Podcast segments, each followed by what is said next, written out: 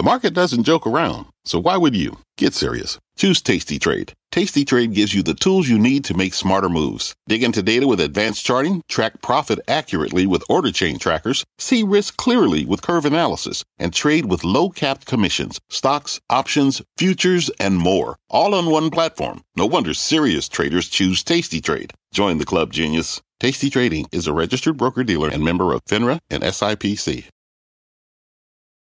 I'm Frank Holland, and you're listening to CNBC's Worldwide Exchange. Our show is live weekdays at 5 a.m. Eastern. Listen in.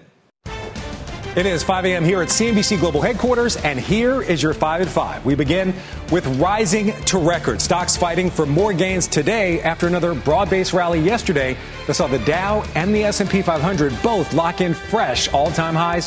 However, global markets are under some pressure this morning. We are also following some breaking news in the Middle East, with tensions rising after new coordinated strikes on Houthi targets in Yemen by UK and US forces.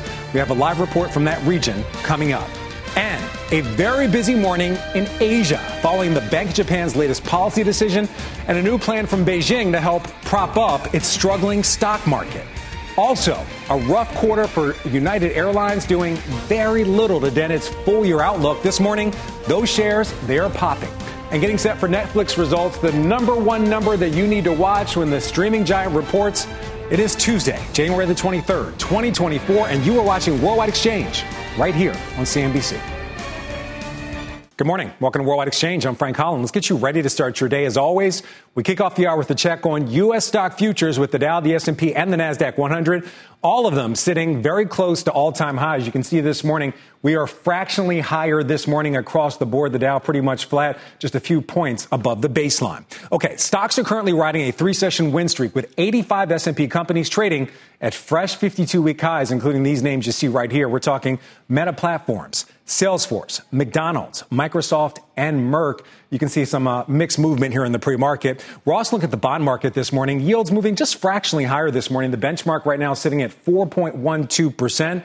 And also we want to look at energy, specifically oil, under some very slight pressure right now after RBOB gasoline's best day since mid-November, uh, excuse me, mid-December right now. You can see right now, uh, sorry, still in treasuries right now. But as we mentioned, oil under a bit of pressure. Okay, that's your setup. We're going to turn our attention to the global markets. A mixed session overnight in Asia on the back of a fresh Bank of Japan policy decision and red arrows across the board in Europe. Let's get to the latest with our JP Ong in Singapore and Silvia Amaro in our London newsroom. JP, we're going to begin with you. Good morning or good afternoon over there.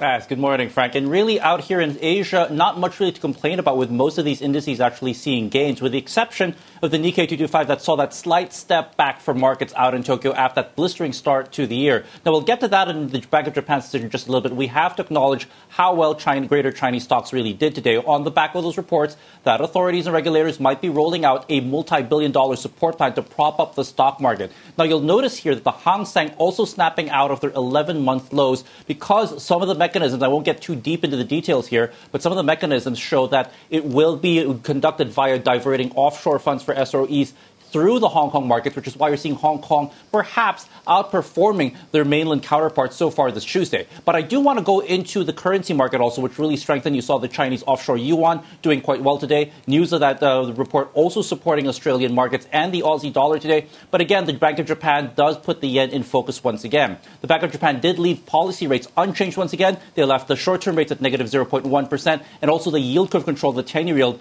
allowing it to about 1%. But they did trim a little little bit their forecast for core consumer prices in Japan for this year. The consensus, though, is despite the fact that they have held on these policy settings and kept them unchanged, is that the BOJ might be preparing to exit their negative rate policy by April, but they're going to wait until April because they want to conclude the annual spring wage negotiations between corporations and labor unions in Japan. If they see wage increases and thus a hint also that there is a continued trend of wage increase in Japan, it will then give them more room to actually exit this negative rate policy, which the Bank of Japan, one of the last few major central banks that actually is in this negative rate environment. Now, if the, now based on this, the Japanese yen did strengthen, but did possibly weigh on the Nikkei 225, which saw that little trim off the top. But don't feel too bad for Japanese stockholders because they did test their highest levels since early 1990, and perhaps this was a time that really embellished or perhaps encouraged um, some stock, uh, st- some some traders in Japan perhaps take a little bit of profit after seeing highs they haven't seen in more than three decades. That's the wrap so far out in Asia, and we'll see if some of these trends continue when the midweek happens n- tomorrow. But first, good morning to you guys. All right, JP, thank you very much. Our JP Ong live in Singapore. And we're going to turn our attention now to the early trade over in Europe and our Silvia Amaro. Silvia, over to you. Hello, Frank. Well, it's a totally different picture here in Europe. Yesterday, actually, Monday session, we saw that positive sentiment that we had seen also stateside.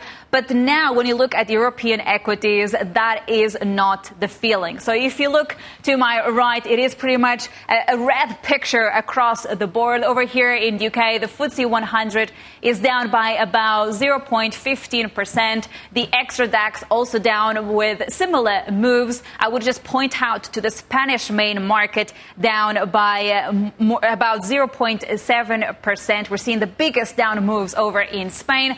And what we perhaps could be looking at is the fact that investors are taking a little bit of a, a pause here to assess what they should do next as we prepare to hear from the European Central Bank on Thursday and then also from the Bank of England next week. So that positive sentiment is not what's happening so far in today's session. But when it comes to the sector picture, let me show you what we're looking at at this stage. Um, at the top, we have basic resources up by about 1.5%. Perhaps some of the positive moves that we're seeing here at this stage are related to the fact that we had those uh, announcements from China. We perhaps could be looking at some um, stimulus measures there. But overall, Frank, the picture here in Europe, also off the back of some earnings, is a negative one.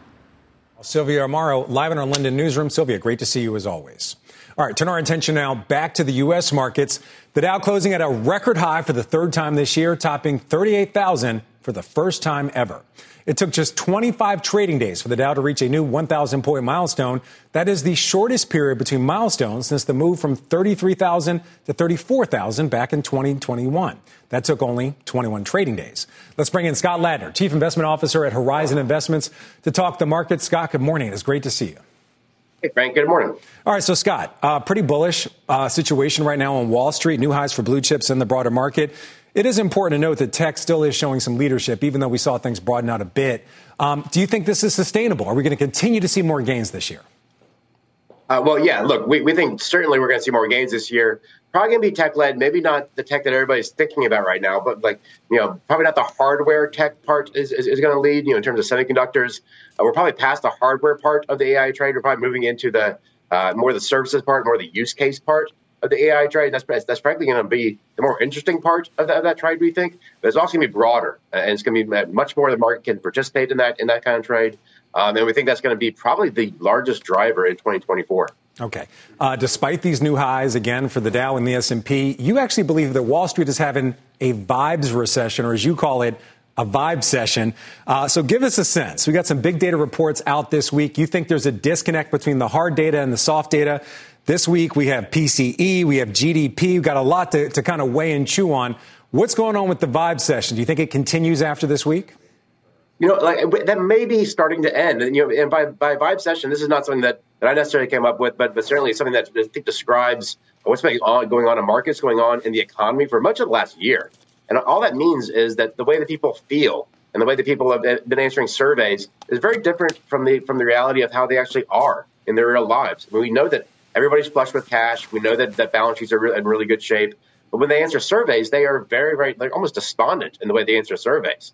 Um, and so, you know, we got the first, um, you know, so, so, basically, you know, this divergence between sort of the, the soft data, the survey data, um, and like how I feel versus how I actually am. Okay. Um, you know, that divergence we think actually may be starting to close. We might have gotten our first inkling of that with the University of Michigan sentiment indexes released last week. Um, if, if we get consumer confidence back up, that's going to be a big, big bull tailwind for okay. the rest of this year. we might have, you know, we might be getting there. You know, Scott, by the way, you're really kind. You're giving credit to somebody else for Vibe Session. I'm going to use it. I'm not going to give you any credit. I'm just going to act like I made it up. Uh, just joking, really. Um, our JP Ong, he mentioned investors in Japan. I know it's something that you're looking at as well. You're actually looking at something a guest yesterday talked to us about the fact that 50% or more of Japanese listed firms are considering restructuring to unlock a valuation discount. You're saying that makes Japan more attractive right now. Yeah, and look, and we think Japan is one of those things that is still under the radar after having a great year last year. Um, you know, people and, and you know, people my age, people who've been in this business 25, 30 years, we've never really been, gotten excited about Japan. There's never been anything to get excited about. Um, you know, they, they, call it the old Widowmaker trade being short JGBs uh, from, from way back when. And so when, when you have something in Japan that is more structural uh, from, from a from a corporate development standpoint and from a you know Western values inside of uh, inside of companies, creating shareholder value, caring about earnings, you know, things that the Western companies sort of take for granted. Right. Japanese companies haven't always, and so you know that that creation of uh, you know more Western style values inside of Japanese firms uh, could lead to a lot of equity value. And we think that story is just starting to get told right now. So, Scott, tell me, we asked a guest this yesterday. Are you saying play it by an ETF? Are there certain stocks that you look at? Are there certain sectors in Japan that you're especially bullish on? Just give us one or two. Yeah, I mean, I, th- I think you know if we're talking about Japan, ETFs are probably the easiest way to play mm-hmm. it. We mix it up between the currency hedge and the non-currency hedge, just so we don't have to take a strong position on what the BOJ or the currency is doing. I just think you just want that broad-based Japanese exposure right now. All right, we're showing the audience a bunch of ETFs. Scott Ladner says there's a vibe session on Wall Street, but it may be coming to an end. Great to see you. Thank you very much. All right, time now for a check on some of this morning's top corporate stories. We got shares of United Airlines popping. Our Silvana Henao is here with that story and much more. Silvana, good morning. Hey, Frank, good morning to you. Yeah, shares of United Airlines are moving higher in the pre market after releasing its latest quarterly results. Right now, we're seeing gains of about 6% in the pre market. Now, the carrier says fourth quarter profits fell 29% from a year ago, but Sales were up 10%, both topping analyst estimates. But for the current quarter, prospects are a bit weaker with United forecasting a first quarter loss of between 35 and 85 cents a share with its fleet of 79 Boeing 737 MAX 9 planes still grounded. Investor attention also focusing on its full year forecast with a sign of relief. United projecting adjusted earnings to coming in between 9 and $11 a share for 2024, while analysts were expecting a figure closer to 950. Hear much more about United's results from CEO Scott Kirby in a CNBC exclusive coming up at 7:15 a.m. Eastern, Frank. All right, Silvana, thank you very much. We will see you later in the show. All right, turning back to the Middle East and a developing story overnight, the U.S. and the United Kingdom, they carry out their second joint airstrikes on Houthi rebel targets in Yemen. NBC international correspondent Ali Arouzi joins me now from Tehran. Ali, good morning. Good morning, Frank. That's right. The U.S. and the UK have conducted a fresh series of joint airstrikes against Houthi targets in Yemen, hitting eight targets, including an underground storage site and Houthi missile and surveillance capabilities. Now, Frank, this is the eighth strike by the U.S. against Houthi targets in Yemen. It's the second joint operation with the UK in an attempt to protect the free flow of commercial shipping. A joint statement said the strikes were carried out with the support of Australia, Bahrain, Canada, and the Netherlands, with the aim of de escalating tensions and restoring the stability to the Red Sea. The statement also added a warning to the Houthis that the coalition won't hesitate to protect the lives and the free flow of commerce in one of the world's most critical waterways. However, these latest strikes seem to be smaller than the previous joint operation on January the 11th, when the US and British warships uh, hit more than 60 targets in 28 locations. And look, the Houthis, with their backing of their patrons in Tehran, have managed to seriously disrupt and greatly increase the cost of commercial shipping. And as a result, we've seen a growing number of companies redirecting their ships away from the Red Sea, choosing the much longer, much more costly route around Africa's Cape of Good Hope. Frank?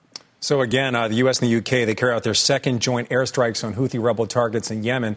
Ali, I want to ask you, what's the overall objective of the coalition? We know what the problem is, and is it having any effect in deterring the Houthis?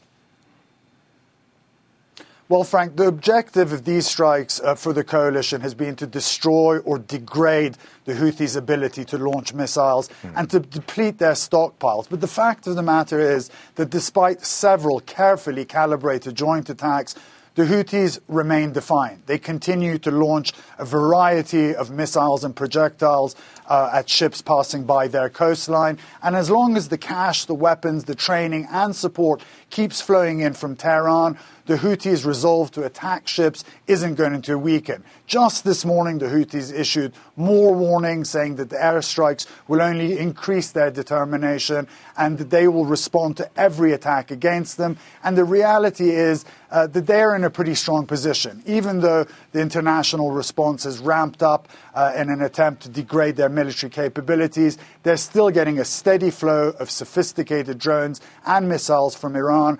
The Houthis also control extensive areas of mountainous terrain in Yemen, and military experts say that makes it easier for them to hide their radars, their munitions, and their launch vehicles. And as long as okay. this conflict in Gaza goes on, uh, there isn't going to be any slowdown in their attacks, Frank. All right, following those attacks, we're looking at oil right now, down about a half a percent. Ali Arouzi, live in Tehran. Great to see you as always. Thank you. All right, we got a lot more to come here on Worldwide Exchange, including the one word that investors have to know today. But first, China reportedly moving to spend billions of dollars to prop up its struggling stock market. We are live in Beijing next. Plus, getting set for Netflix and the number one metric you need to watch in that report. We speak with one investor that is long on the stock. And then later, we head to New Hampshire in the first presidential primary where Nikki Haley is holding out for hope for a neck and neck finish with former President Trump. We have a very busy hour still ahead when Worldwide Exchange returns.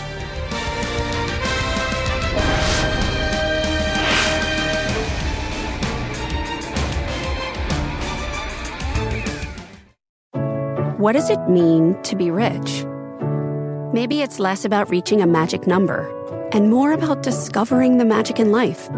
At Edward Jones, our dedicated financial advisors are the people you can count on for financial strategies that help support a life you love. Because the key to being rich is knowing what counts.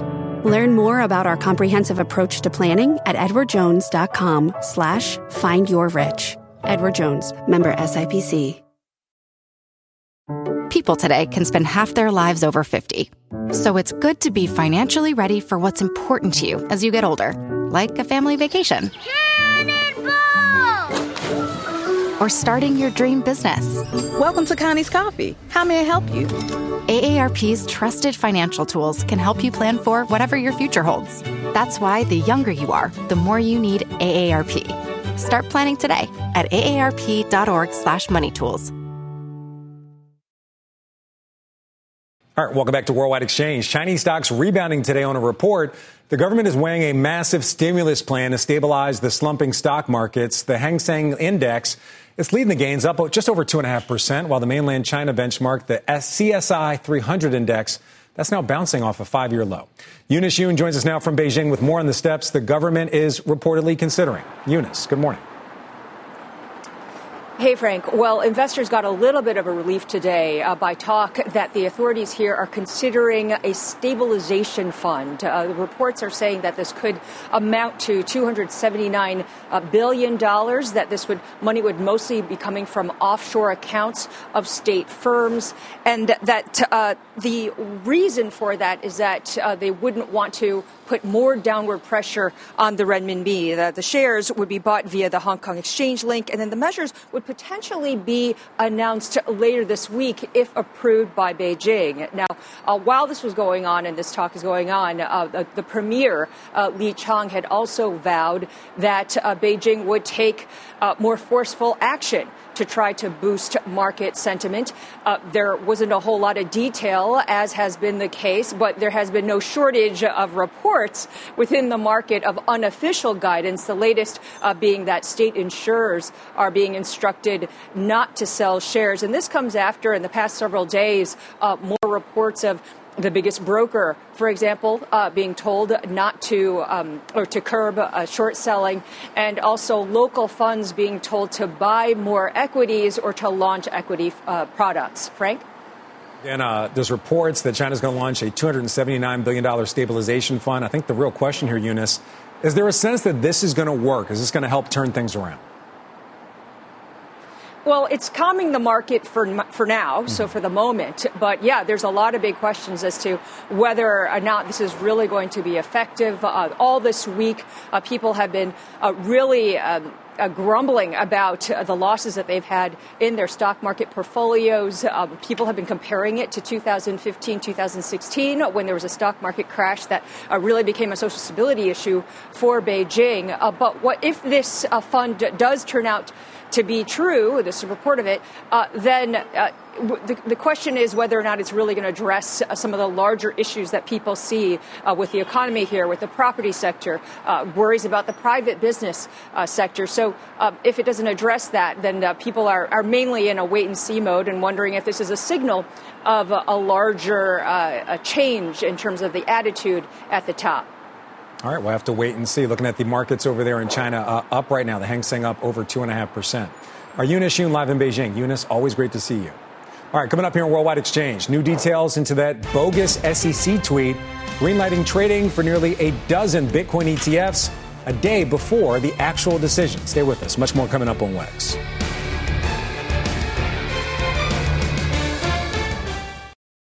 From their innovative practice facility to unmatched views from the fairway, the PGA of America is helping lower scores and elevate fan experiences with 5G solutions from T Mobile for Business. Together, we're using AI powered analytics to expand coaching tools and bringing fans closer to the pros with 5G connected cameras. This is game changing innovation. This is the PGA of America with T Mobile for Business. Take your business further at T Mobile.com/slash now. All right, welcome back to Worldwide Exchange. Returning now to the campaign trail. This morning, the first votes are being cast in the New Hampshire presidential primary, with Nikki Haley scoring an early win over former President Trump in at least one historic community. NBC's Bree Jackson joins me now from Manchester, New Hampshire, with much more. Bree, good morning.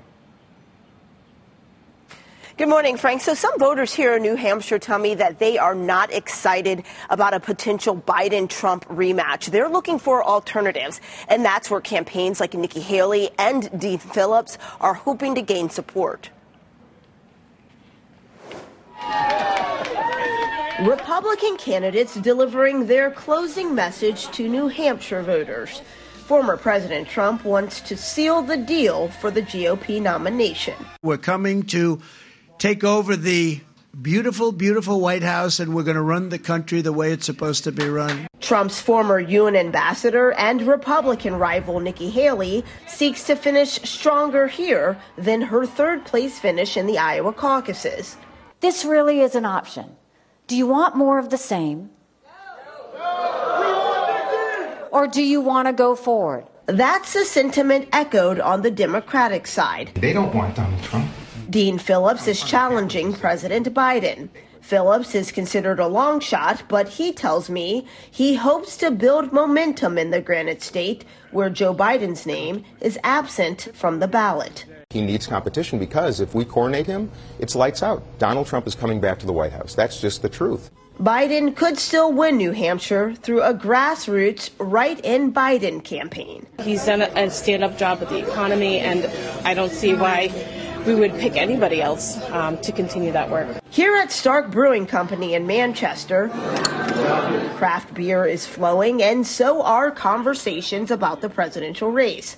Some say they are not enthused about their choices. This is a tough election. This is really tough election. Nobody wants to vote for people. They're all voting against people. A sense of frustration as the first in the nation primary gives the country a sense of where voters stand in the 2024 presidential election. And Frank, as you mentioned, some of these results have already come in. The tiny town of Dixville Notch, they have this tradition of voting at the stroke of midnight, and we do know the results that they have there. This year, they had a whopping six registered voters. Four of them were Republicans, two of them were independents, and all six of them voted for Nikki Haley. Six voters, definitely a small town there. Uh, one thing, Brie. So President Biden's name will not be on the ballot in New Hampshire today. Why is that?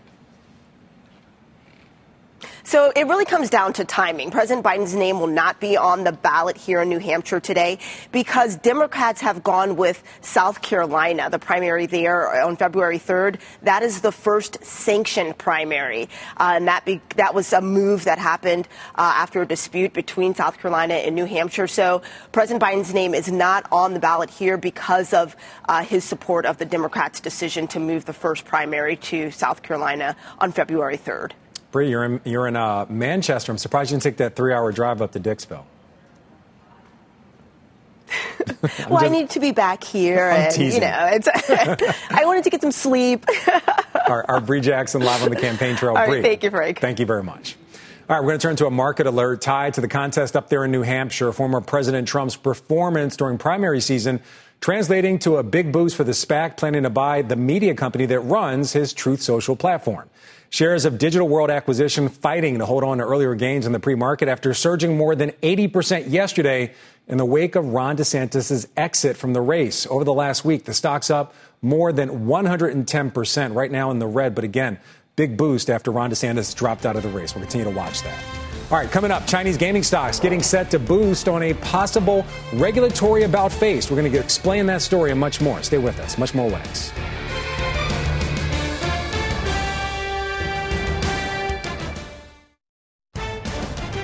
It is right around 5:30 a.m. in the New York City area, and there is a lot more ahead here on Worldwide Exchange. Here's what's still on deck. The records keep rolling on. The Dow surpassing 38,000 for the first time ever, and the S&P continuing to test new highs. Futures are fighting to build on that momentum. A key driver for the markets today, earnings. Top of mind, Netflix's quarterly results. We lay out the key numbers to watch when those cross. And Senator Bernie Sanders setting his sights on CEO pay, looking to rein in what he calls outrageous compensation. It is Tuesday, January the 23rd, 2024. You are watching Worldwide Exchange right here on CNBC.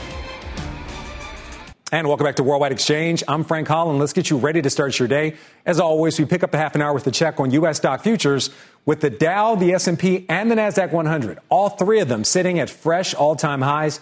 Taking a look at the pre-market right now, we see futures are in the green. Looks like we will open at new highs if we stay on this trend. Okay, we're also checking the bond market this morning. As always, we focus on the benchmark 10 year. Right now, that yield at 4.13. We've seen yields tick up in recent days. And we're also looking at oil under just a bit of pressure this morning after RBOB gasoline's best day since mid December. Right now, you're seeing oil actually hitting its lows of this morning.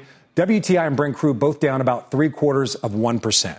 Okay, that is your morning setup. We're also looking at earnings. We're watching shares of Netflix. Uh, they report after the close today. Key to that report is how price hikes, password crackdowns, and its ad supported tier, they are impacting subscriber growth. Our Julia Boorstin has much more on what to expect. Netflix is expected to deliver accelerating revenue growth and subscriber additions in line with last quarter's surprise subscriber beat. Nearly 9 million. That's how many new subscribers analysts are projecting, which would bring Netflix's paid memberships to 256 million. The other key number to watch is 11%. That's the accelerating revenue growth that Netflix forecast. Now, both numbers would reflect success converting freeloaders to paid subscribers as well well as advertising upside after Netflix announced just earlier this month 23 million ad supported subscribers. And as rival streamers focus on profitability, Netflix's lead is seen as giving it an even greater advantage to license other media companies' content and spend less overall on content. Now, despite the 36% run up in Netflix shares since its last earnings report, 60% of analysts have a buy rating on the stock, 34% have a hold, and only 6% have a sell. Frank, back over to you.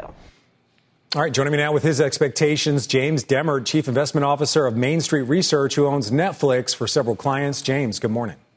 Good morning, Frank. All right, so Joe just gave us how the analysts see the stock. Uh, the average price target on the street, it actually only has about a 2% upside. How do you feel about Netflix, and what are your expectations for this result? Yeah, I think the street is a little bit um, sort of being too cautious uh, about the company. I mean, uh, this is the mega hit of the streamers, uh, the the one and only really profitable company.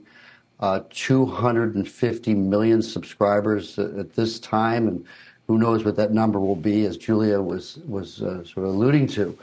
And I so so our view is I think the street is I mean yes the stock's ramped, it's up 160 percent in a year, Um, but you know, keep in mind it's 30% off its high from the end of 2021.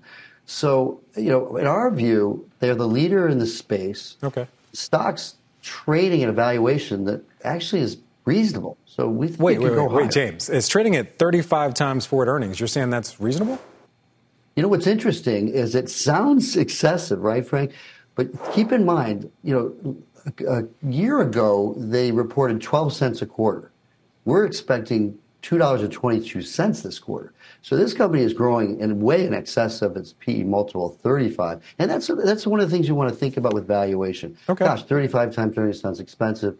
Maybe not relative to that growth rate. Okay, you're willing to pay for growth. So let's talk about growth for a second. You hit on it in just a second. This quarter, 8.8 million paid subscribers. That's the estimate for ads. Uh, overall, 256 million paid subscribers. Julia really laid it out. If they're able to hit these targets or even exceed, it's kind of a, a proxy for the fact that their password crackdown is working. Do you agree if they're able to hit these numbers that this is a really bullish sign for the stock going forward?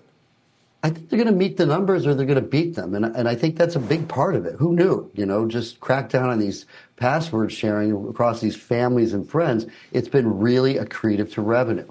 So uh, we think they're going to hit or, or beat uh, that number. And of course, that's part of our bullish uh, uh, position. I think also, you know, you want to think about expenses here.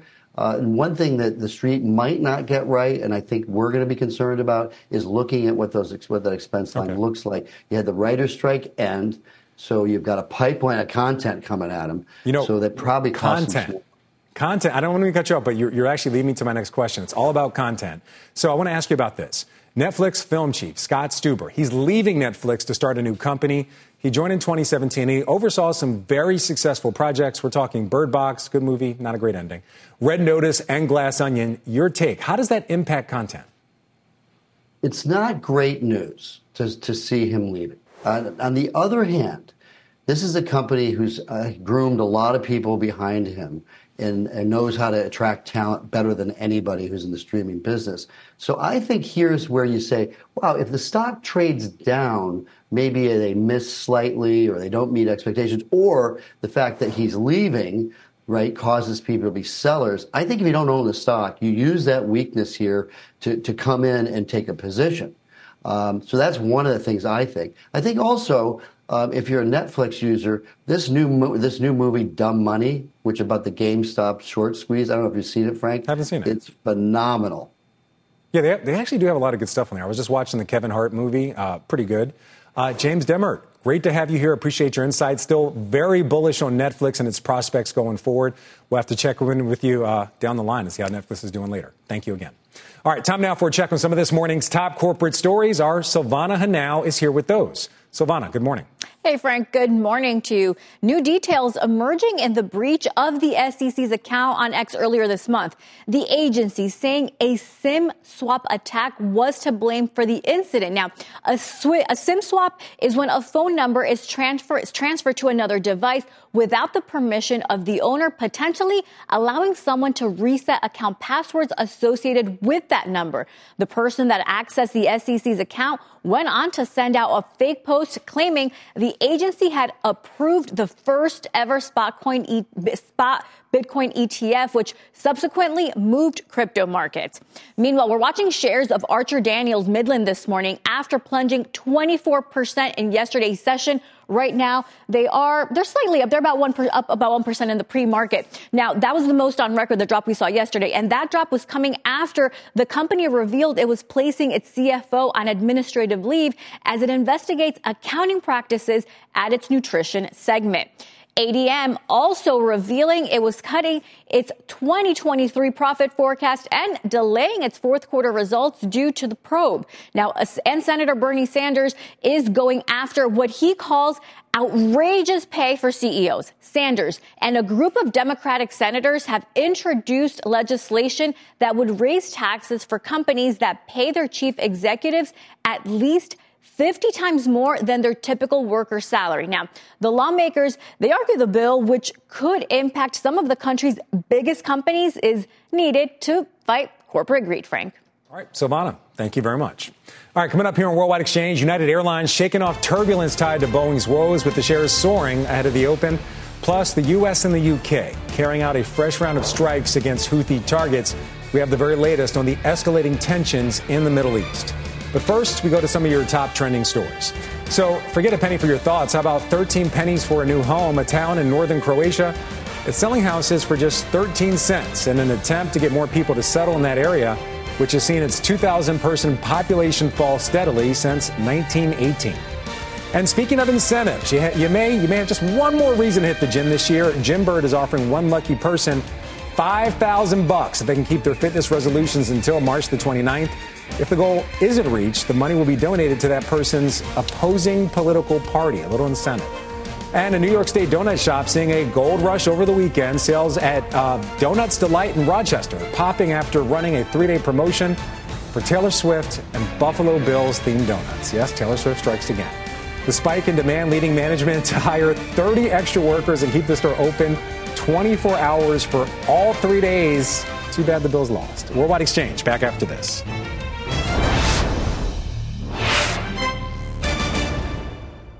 Welcome back to Worldwide Exchange. Time now for your morning call sheet. We start with JP Morgan cutting its rating on Coinbase and moving it to underweight. JPM saying, while Coinbase is still the dominant U.S. exchange in the crypto ecosystem, the catalyst in Bitcoin ETFs that has pushed that ecosystem out of its winter will disappoint investors. Shares, shares of Coinbase down just about 4.5%.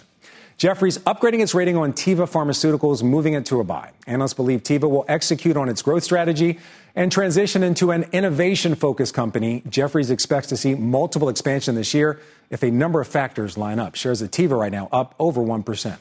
And Cantor Fitzgerald initiating coverage of NVIDIA with an overweight rating and a $775 price target. So analysts there, they call NVIDIA the AI platform and they note it's the third cheapest Magnificent Seven stock on a PE basis for this year and for next. All right, time now for your global briefing. The Bank of Japan overnight voting unanimously to keep interest rates unchanged at negative 0.1 and stick to its yield curve control policy. That policy keeps the upper limit on the 10 year bond yield at 1%. Investor consensus is the central bank will end its negative rate policy during its mid April meeting at the earliest. Chinese officials are reportedly considering measures to boost the country's struggling stock market. According to Bloomberg, Beijing policymakers are looking to mobilize around $278 billion. Those funds coming mainly from offshore accounts at state owned companies to buy shares onshore through the Hong Kong Exchange link. The report adds the plan is drawing, quote, skeptical responses from unconvinced investors. And video game stocks, they're popping in China. The country's gaming regulator removed proposed industry rules from its website they were aimed at curbing time and dollars spent on gaming. No comment from regulators on that removal, though Reuters reports it could also be tied to possible revisions coming down the road instead of an outright removal. All right. Turning to another developing story we are watching this morning, the U.S. and the U.K. both launching a fresh round of strikes against Houthi targets in an effort to stop the group's attacks on ships in the Red Sea. The strikes on eight targets in Yemen include rocket launchers, missile depots, radar sites, and underground storage facilities, and mark the second major assault by the joint forces and eighth strike overall on the rebel group by Western forces. In a statement, the Pentagon says the strikes were successful and achieved the desired effect. They added they were done with support from Australia, Bahrain, Canada, and the Netherlands. We're also hearing this morning British Foreign Minister David Cameron, who says, quote, what we've done again is send the clearest possible message that we will continue to degrade their ability to carry out these attacks. So far, there have been 35 such attacks on commercial ships in the Red Sea since the Israel Hamas war began. All right, ahead here on Worldwide Exchange, we have the one word that every investor needs to know today, plus the tech names beyond the Magnificent Seven. Our next guest is looking towards for some opportunity. And if you haven't already, follow our podcast. If you missed Worldwide Exchange, check us out on Apple, Spotify, or other podcast apps. Wex will be back right after this.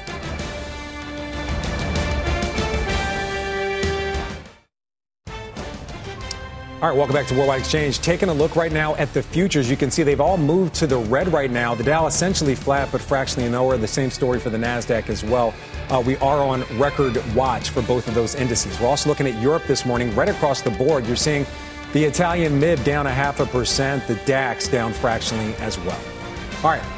Time now for your WEX wrap up. We're going to start with United Airlines shares popping despite forecasting a first quarter loss due to the FAA's grounding of Boeing 737 MAX 9 planes.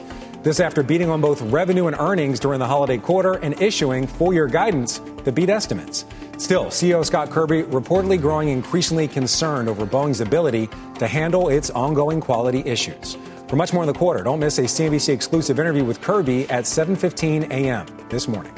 All right, Tencent's Riot Games planning to lay off 530 employees or around 11% of the staff, calling that move a necessity as it deals with too many projects and too little focus. Taking a look at shares, they're up over 3.5%. France's Sanofi is buying Inhibrx drug development project for around $2.2 billion in an effort to boost its rare disease business. Under the terms of the deal, Inhibrx shareholders they receive $30 per share. You can see uh, Sanofi shares down about a half a percent and Inhibrx shares up over 8%. Bitcoin prices extending yesterday's slump when it fell to a seven week low, now hovering below 40,000 for the first time since the launch of 11 spot Bitcoin ETFs on January the 11th. UBS unveiling its biggest branding push since 2016 as it looks to drive growth following its takeover of rival Credit Suisse. The bank will spend tens of millions of dollars and take on the new slogan Banking is our craft. Also, we have telecom giant Ericsson warning of continued declines in markets outside of China, calling investment levels by many operators unsustainably low. This after the company reported a 9% drop in fourth quarter earnings. And we have a new survey from Gallup showing unhappy workers cost U.S. companies an estimated $1.9 trillion in lost productivity last year as more Americans report feelings of detachment from their employers in the aftermath of the pandemic. All right, here's what to watch today. We have a busy day of earnings on tap with results from Netflix, as we've been talking about all morning. 3M, General Electric, Johnson & Johnson, Procter & Gamble, Verizon, and Lockheed Martin. It is also presidential primary day up in New Hampshire as voters there decide between former President Donald Trump and former Governor Nikki Haley as the Republican nominee. All right, that latest wave of earnings set to be the key driver for the markets with the Dow and the S&P hitting fresh records. Right now we're going to check futures as we mentioned earlier. We saw all three indices go into the red. Now we're seeing the S&P and the Dow just fractionally higher again. For more, let's bring in Kevin Simpson, founder and chief investment officer at Capital Wealth Planning. Kevin, good morning. It's always great to see you. Morning, Frank. Really quick, I want to get your take. Uh, futures just dipping into the red now, kind of fractionally mixed right now. What, what do you make of that? I mean, we're just still digesting an incredible rally that we saw begin in late October, November, December, even here in January. It's um, it's it's great to see it. You know, it's a it's a, a result of the Fed pivoting off of a rate hiking policy, but maybe we're a little bit ahead of our skis right now, and it's going to be up to the economic data to determine whether this market's going to be able to push higher. Yeah, we're going to talk to you a little bit about earnings and economic data coming up, but first, I want to get your WEX word of the day. How do you see today shaping up? I mean, theme, sticking with the theme we were just talking about, my word of the day is basics, as in getting back to basics. For this market to move higher, it's going to be indicative of earnings reports being better than expected. Not like last year where it was better than feared and that was good enough. We need to see earnings produce so that we can justify this market moving. We had a, a, first week last week where we saw 60 companies report, only 69 of them beat, and that's not good enough. So we're going to have 70 companies coming out this week. Look at those big names. They've got to deliver if we're going to expect to see this market continue. Yeah, we're showing in the audience the audit, the uh, earnings wall right now. I know one earnings that you're paying a lot of attention to is Procter and Gamble coming up later today. Why is that so important? What do you think that's going to tell you? Well, I think it's the first one before the Bell that we own. We also own Johnson and Johnson and Verizon today, but Procter and Gamble is a bellwether. Talks a lot about the consumer. We want to listen to what they're saying about forecasts for 2024. They're expecting uh, single-digit in, internal growth, organic growth. They had really good earnings last time, but like so many stocks, Frank, this hasn't done anything in two years. So for, for them to be able to produce returns on a total return basis, because they have a good dividend and a good dividend growth history, we're going to need to see them manage their costs, manage their supply chains, because the, the, the shutdowns from COVID are over. Okay. You can't just continue to raise prices to perpetuity. So I'm paying attention to this one this morning, not expecting a whole lot of movement out of the stock, but I want to see what they're saying their expectations are for the consumer for 2024. You know, you're talking about expectations, and earlier you were talking about some of the economic reports out this week. So Friday, I think we have the biggest report of the week, probably PCE. We also get preliminary uh, Q4 GDP. What do you think those reports mean to investors? Again, as we're, we're very close to all-time highs on the uh, record highs on the Dow and a 52-week high on the S&P. If you want to see the index go higher, it's really going to be based on the earnings, not not so much multiple expansion. So how do you get earnings to go higher? You can improve margins. You can see multiples move up a little bit, but they're already like 19 and a half, 20 forward. So growth on Thursday with GDP. It's going to be lower, but growth is still growth. And then Friday, you're right. Like that's the big boy for the week. What's okay. going to happen with inflation? All right, Kev, I want to get some of your picks. Your picks are AI by acquisition picks, some mixed results when it comes to their stock since they made those acquisitions. But give us a sense. Why are you looking at AI by acquisition as opposed to the, the names of the Magnificent Seven that a lot of people just consider AI stocks? Yeah, sometimes the acquisitions take time to, to build the synergies, but if you miss the big seven trade, if that's not something you want to chase after, and for us, and you know, Frank, we invest in dividend paying companies. We want to get paid total return. These are three stocks, Cisco, IBM, and Broadcom, that over the past few years have made great acquisitions that will allow them to be participants in the AI trade while still having tons of free cash flow and returning that cash flow to shareholders. But every acquisition isn't built the same. The Broadcom VMware uh, merger, the, the, stock has been on a tear. You're showing IBM uh, quite the opposite. You know, they, they bought the Red Hat what hundred years ago, and everyone thought that was kind of a square a square peg and, and, and a round hole. But but it's it's not, and and, and this is not the, the old IBM that we remember. This is really a company now that, that can progress and turn the AI trade into a profitable part of the business. So you're speculating a little bit less because you've got these old school companies. You don't want to not mention Cisco and the Splunk acquisition, but all of them are tremendous pipelines for cash flow. Got and it. these acquisitions, in some cases, finally, are, are, really starting to pay off. All right, Kevin Simpson's picks Cisco, IBM, and also Broadcom. Kev, great to see you. All right, that's going to do it for Thank us. You. Squawk Box is coming up next. Thank you for watching.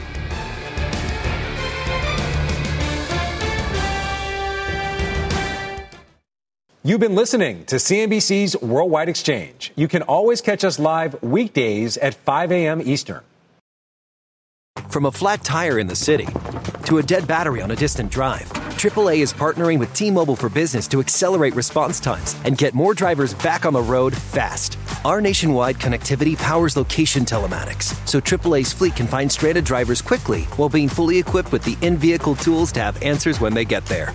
This is elevating the member experience. This is AAA with T Mobile for Business. Take your business further at T-Mobile.com slash now.